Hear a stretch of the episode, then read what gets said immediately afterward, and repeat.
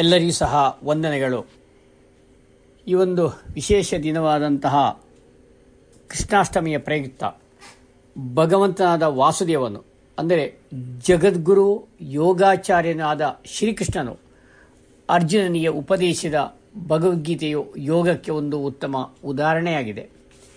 ಇಲ್ಲಿ ಈಗ ನಮಗೆಲ್ಲ ತಿಳಿದಂತೆ ಯೋಗ ಎನ್ನುವ ಪದ ಸಂಸ್ಕೃತ ಮೂಲಧಾತುವಾದ ಯುಜ್ ಎಂದರಿಂದ ಬಂದಿದ್ದು, ಕೂಡಿಸು, ಜೋಡಿಸು, ಸೇರಿಸು, ಒಂದಾಗಿಸು ಎನ್ನುವ ಅರ್ಥಗಳನ್ನು ಕೊಡುತ್ತದೆ. ಈ ಯೋಗಕ್ಕೆ ಹಲವಾರು ವ್ಯಾಖ್ಯಾನಗಳು ಸಹ ನಮ್ಮ ಹಿರಿಯರು ತಿಳಿಸಿದ್ದಾರೆ. ಅದರಲ್ಲಿ ವಿಶೇಷವಾಗಿ ಭಗವಂತನಾದ ವಾಸುದೇವನು ಭಗವದ್ಗೀತೆಯ ಎರಡನೇ ಅಧ್ಯಾಯದ ಐವತ್ತನೇ ಶ್ಲೋಕದಲ್ಲಿ ಯೋಗ ಕರ್ಮಶು ಕೌಶಲಂ, ಅಂದರೆ ಕೌಶಲಪೂರ್ಣವಾದ ಕೆಲಸವೇ ಯೋಗ.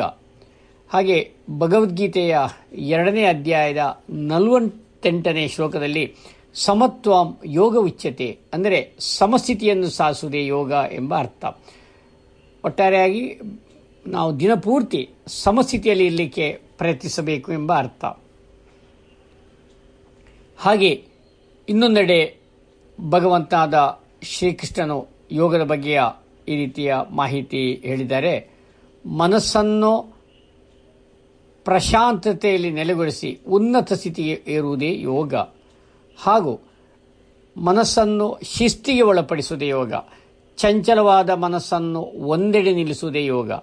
ಹಾಗೂ ವಿಶೇಷವಾಗಿ ಭಗವದ್ಗೀತೆಯ ಆರನೇ ಅಧ್ಯಾಯದಲ್ಲಿ ನೋವು ಮತ್ತು ದುಃಖಗಳ ಸ್ಪರ್ಶದಿಂದ ಬಿಡುಗಡೆಯಾಗುವುದೇ ಯೋಗ. ಹಾಗೆ ಭಗವದ್ಗೀತೆಯ ಅಧ್ಯಾಯದಲ್ಲಿ ಸಾಧಿಸಲಾಗದ್ದನ್ನು ಸಾಧಿಸುವುದೇ ಯೋಗ. ಸಾಧಿಸಿ ಪಡೆದದ್ದನ್ನು ಉಳಿಸಿಕೊಳ್ಳುವುದೇ ಯೋಗ. ಕ್ಷೇಮ ವಹಾಮಿಹಂ ಅಂತ ಭಗವದ್ಗೀತೆಯಲ್ಲಿ ಈ ಬಗ್ಗೆ ಇದರ ತಿಳಿಸಿದ್ದಾರೆ.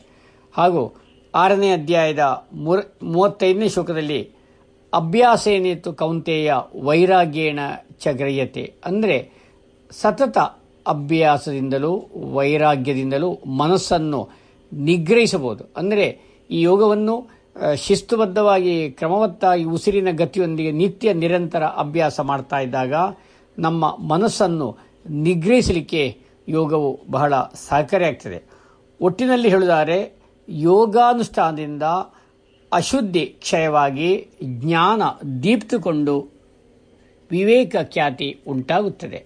ಇದಿಷ್ಟು ಬಹಳ ಒಂದು ಸಂಕ್ಷಿಪ್ತ ಮಾಹಿತಿಗಳು ಭಗವಂತನಾದ ಶ್ರೀಕೃಷ್ಣನು ಭಗವದ್ಗೀತೆಯಲ್ಲಿ ಹೇಳಿದಂತಹ ಬಹಳ ಬಹಳ ಸಂಕ್ಷಿಪ್ತ ಯೋಗದ ಒಂದು ಕೆಲವು ಆಯ್ದ ವ್ಯಾಖ್ಯಾನಗಳನ್ನು ಈ ಸಂದರ್ಭದಲ್ಲಿ ನಾವು ತಿಳಿಸಿದ್ದೇವೆ. ಧನ್ಯವಾದಗಳು.